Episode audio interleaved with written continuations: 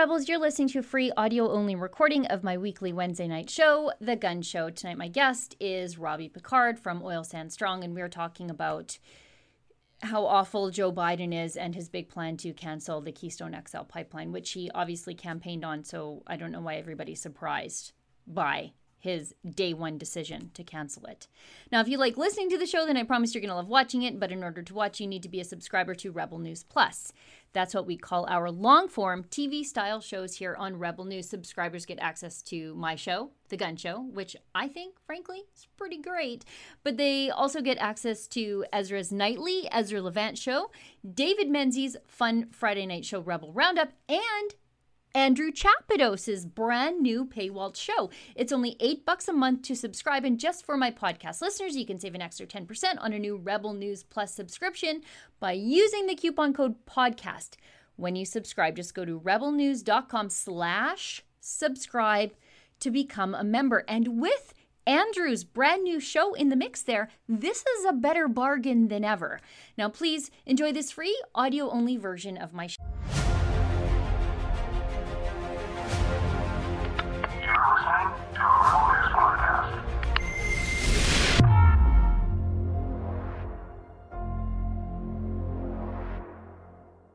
So I think Joe Biden is president. So now what?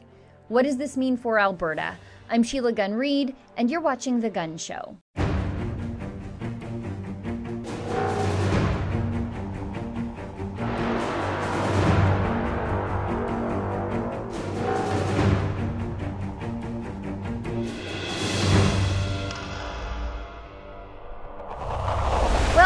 Biden might actually be one of those rare politicians, very rare, that actually does what he says he's going to do. And normally, that's kind of a good thing, keeping your word.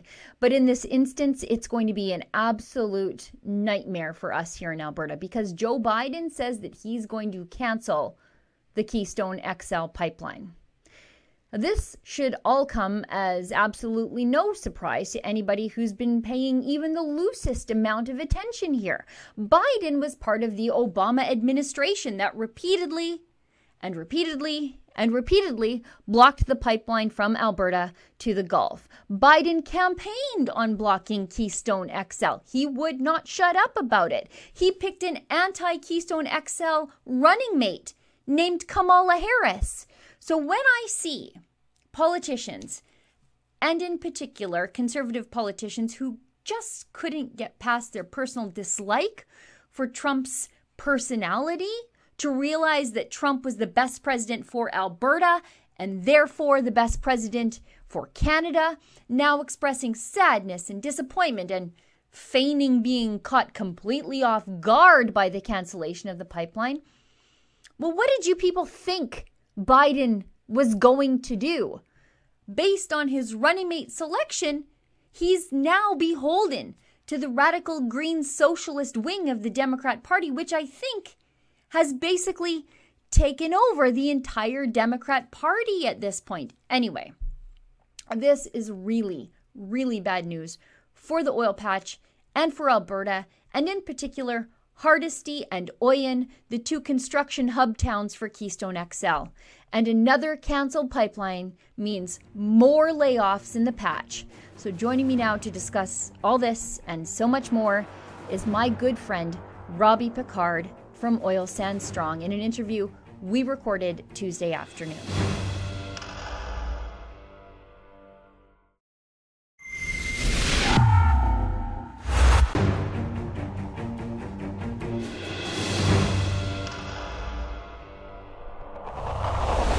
Me now from Fort McMurray in his truck because he's a small business owner and he's always working um, to tell the stories of small businesses and industry in Fort McMurray is Robbie Picard from Oil Sand Strong. Hey, Robbie, thanks for joining me. I wanted to have you on the show, first of all, because.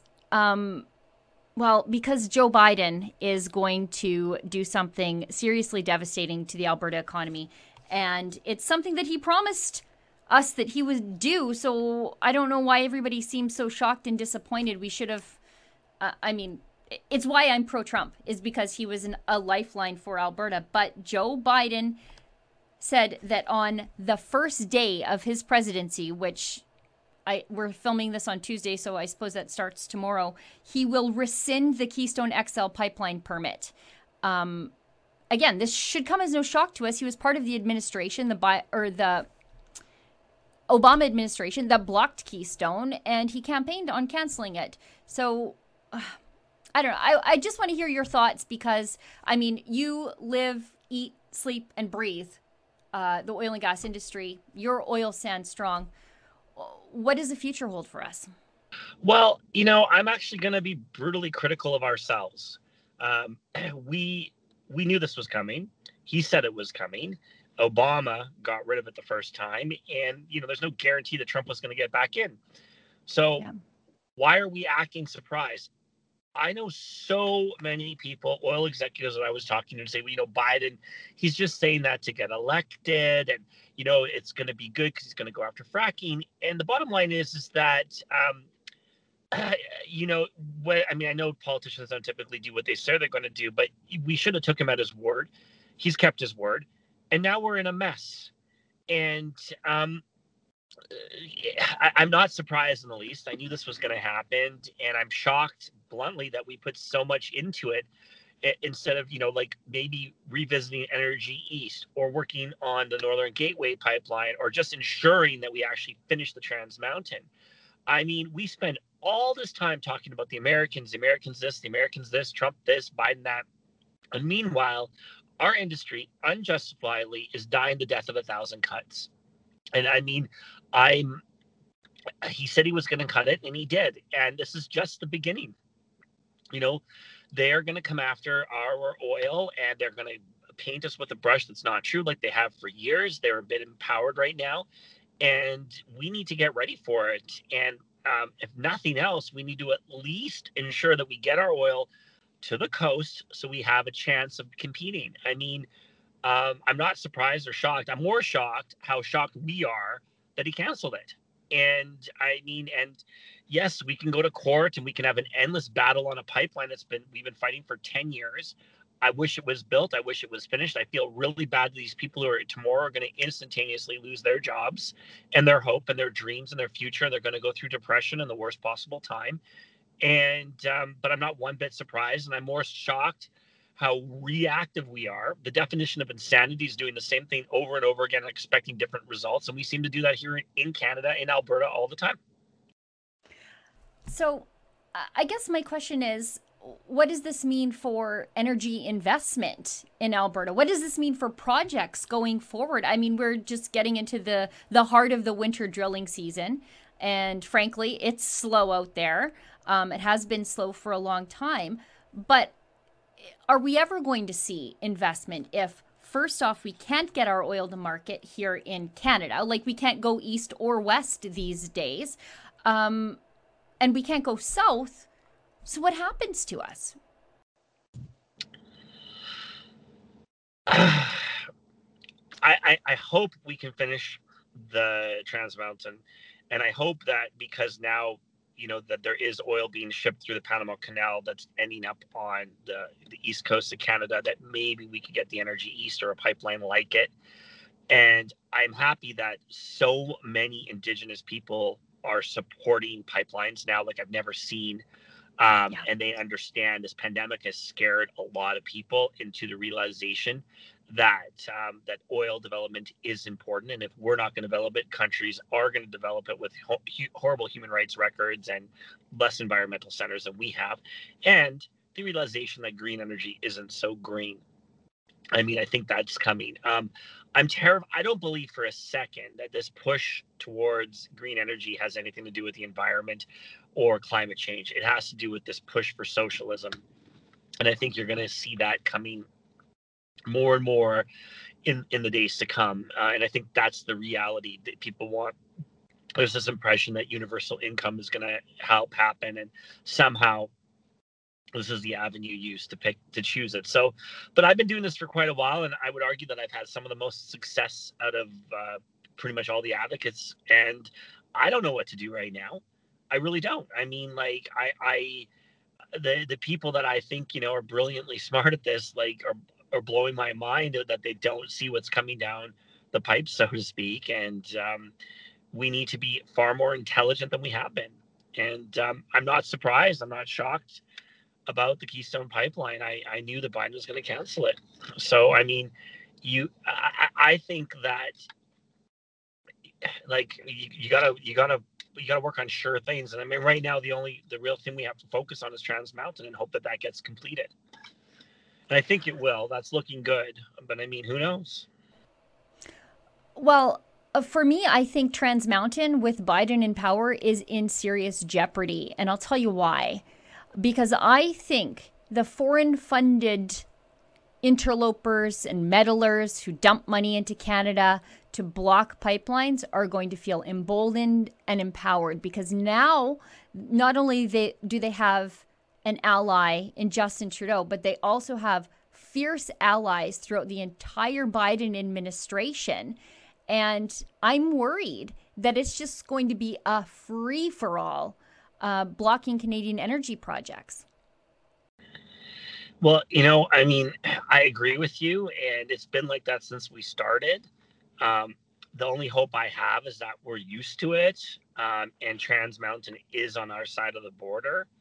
But uh, I, I, I'm worried. I'm, I'm worried. I'm, I'm worried what is coming down the uh, what's coming down the pipe, and I'm I'm also I think that it's insane, and I think that uh, we have to honestly, you know, I don't know what we have to do, but we have to take this more seriously. And like, I mean, the second that Biden e- even uh, even had a chance of like before Trump, yeah, you know, when when Biden, I guess, won that night, or they thought he was going to be president, they should have had a team of people there immediately trying to work on this.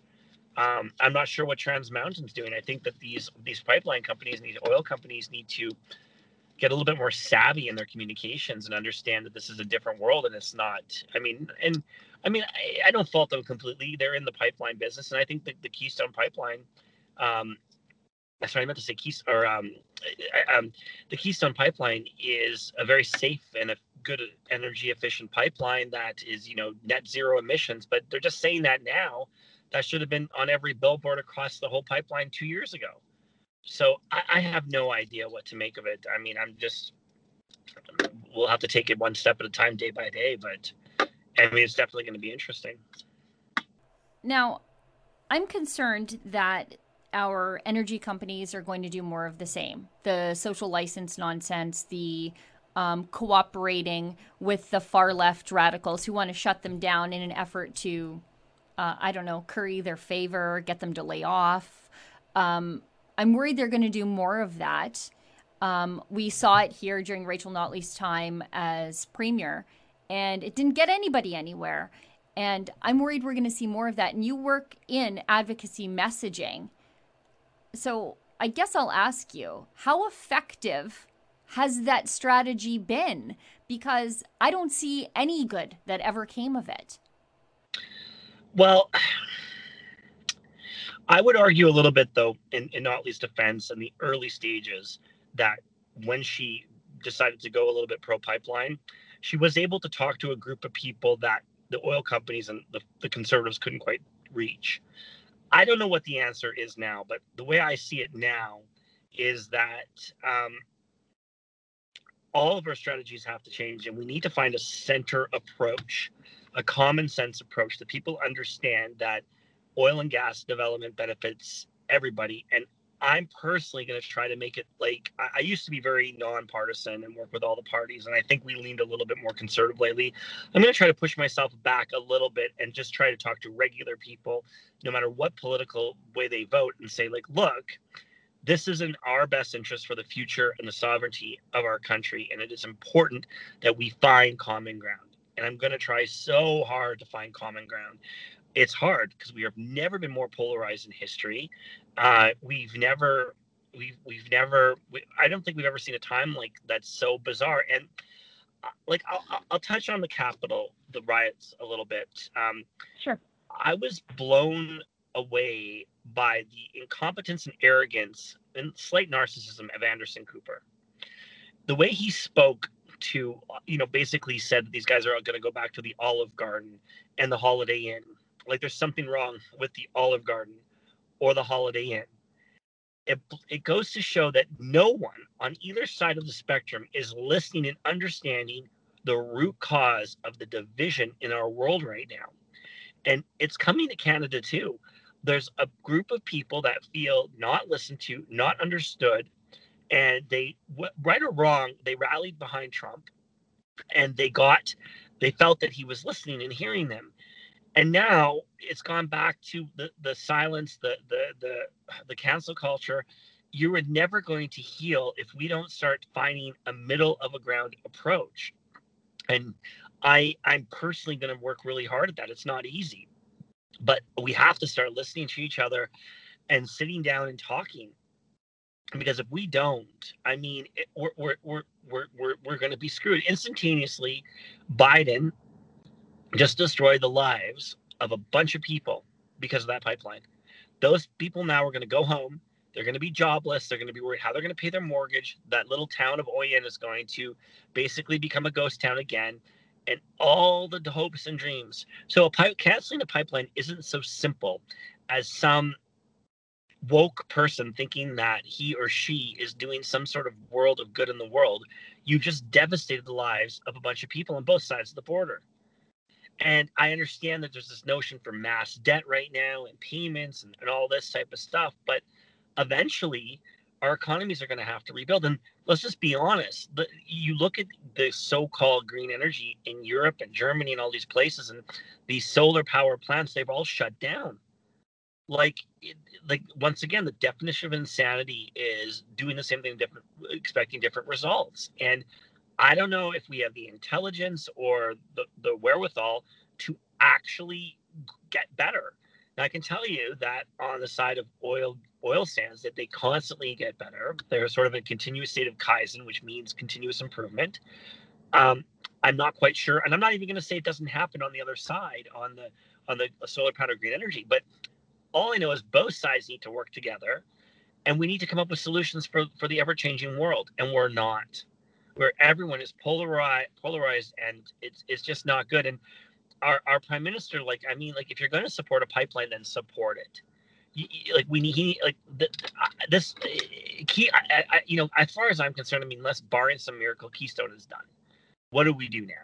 And now is the time where we realize that we need to be energy independent and we need to look at other countries uh, like in asia china india mend those relationships for the better good of our country. And right now, I don't I don't really see us mending anything. I don't see us. We have one customer. We supply, you know, I believe it's 25% of the oil to the United States, and they're our only customer. This is this is this is, has to change. And I I'm out of ideas. I'm gonna don't get me wrong. I'm still gonna keep going, but we the, the really intelligent so-called educated people need to really sit down and understand the deep cause of the problems that we face in society and work for solutions. And those solutions aren't pretty on either side. Yeah, I do appreciate that you're going to try to not preach to the choir because I think sometimes, as like pro energy advocates, it's really the path of least resistance to sort of cheerlead for the oil sands and for the energy industry to people who are already pro energy and pro industry. But um, you know, communicating to people who think that the answer to everything is solar panel and uh, a Tesla, um, communicating to them the necessity of oil in their lives in a way that they would tangibly understand, that doesn't make them feel stupid. Uh, I don't think we've done a very good job of that. No, no, and and the and the problem the problem is too is with like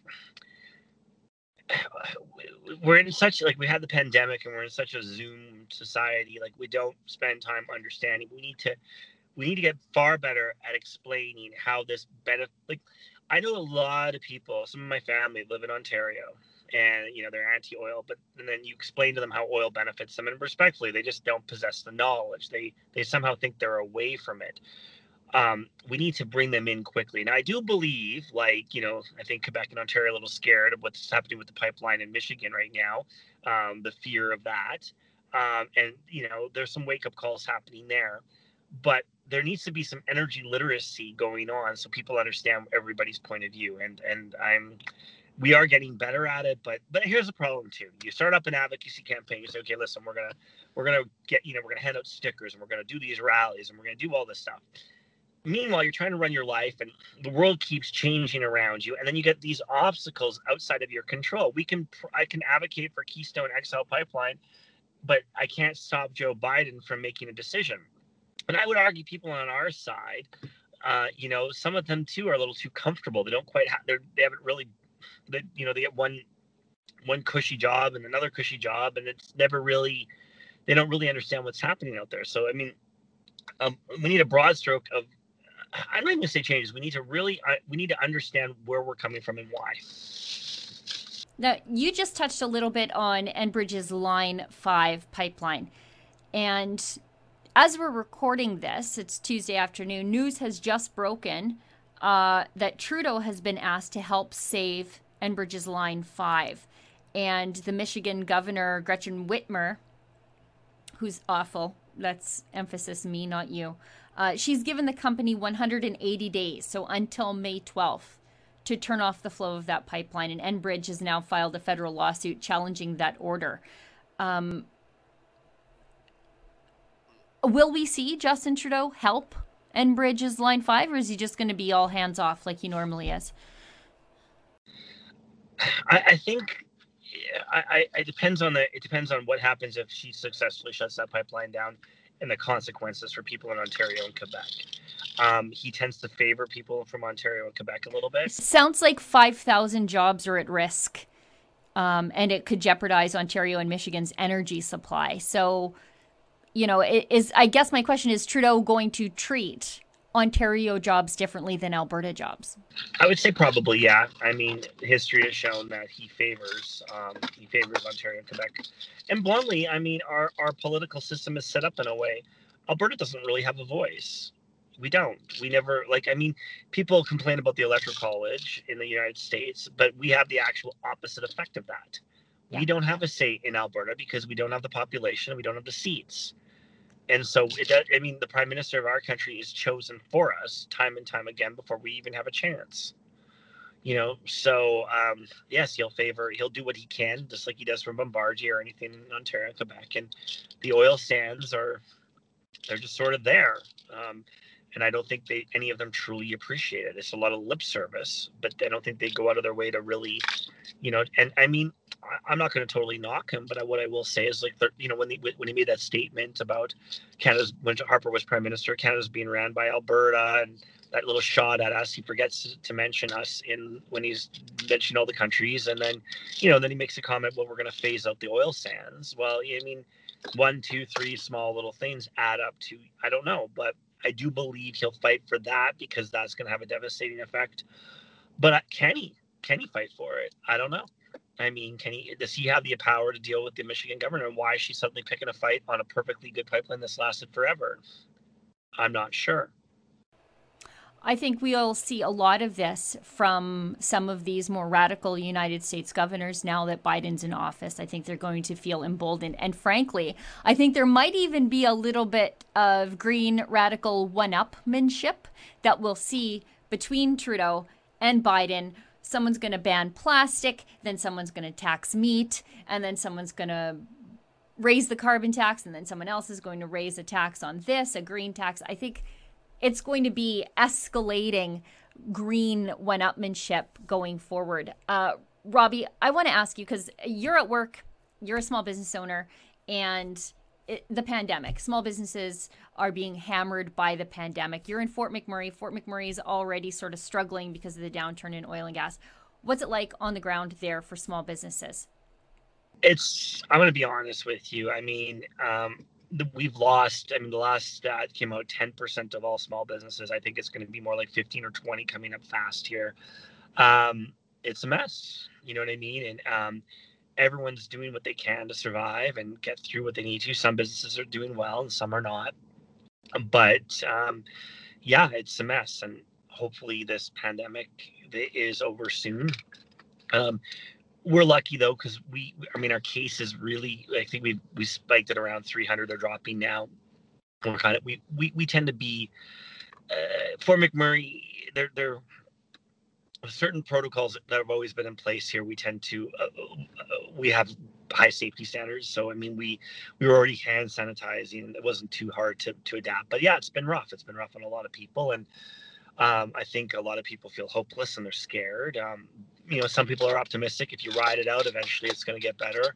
We'll see where all the cards lie, but um, it has been but you know, as normal as you can make it in a tough situation. Now we haven't had major lockdowns here. We, you know, the bit like we've had a few small lockdowns and stuff like that, but business is functioning, and uh, fortunately, a lot of the small businesses were able to keep going. So, but we've lost a lot. I mean, I don't. I think the amount of restaurants that are going to be here will be completely different when this is over. Yeah, yeah, the food service and hospitality industry sure has been hammered. Uh, Robbie, I know you're at work, so I'll let you get back to it but I wanted to give you an opportunity to let people know how they can find the work that you do and more importantly support the work that you do because you don't have big deep pocketed oil companies helping you along the way and you don't you're you know you're up against foreign funded environmentalist groups every single day who have you know millions of dollars at their disposal disposal and you're just a guy in his pickup truck most days if you go to oilsandstrong.com um, you can buy some shirts, and um, we're going to be launching a few new uh, a few new web shows and stuff like that, and maybe setting up like a Patreon um, to help you know fund what we're doing. I am going to be traveling, and going to a couple of these uh, pipeline towns and, and doing a few little mini videos on that. But uh, that's essentially um, if you want to help out, that would be great. Well, thanks, Robbie. You do a great job of humanizing the oil patch. A lot of people see you know it as big oil big business but you're out there um, telling the stories of the boots on the ground and you know how it, it helps lift indigenous people out of poverty and i think you're one of the few people out there telling those stories. Robbie thanks so much for coming on the show.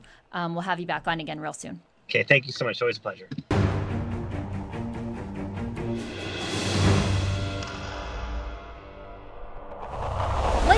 robbie i think there's going to be an ongoing escalation of job killing green policies on both sides of the border. Trudeau, well, he wants to be the greenest, most woke leader in the Western world, but Biden, he's not going to be happy to have Trudeau as the rock star of global elite meetings like the World Economic Forum. Trudeau won't be satisfied to have a geriatric social justice warrior steal all the spotlight that Trudeau has had at these global meetings and events for the last six years. It's going to be a lot of ego stroking between the two leaders, and at the end of the day, it's the working man that's going to pay for all of it on both sides of the border. Well, everybody, that's the show for tonight. Thank you so much, as always, for tuning in. I'll see everybody back here in the same time, in the same place next week. And remember, don't let the government tell you that you've had too much to think.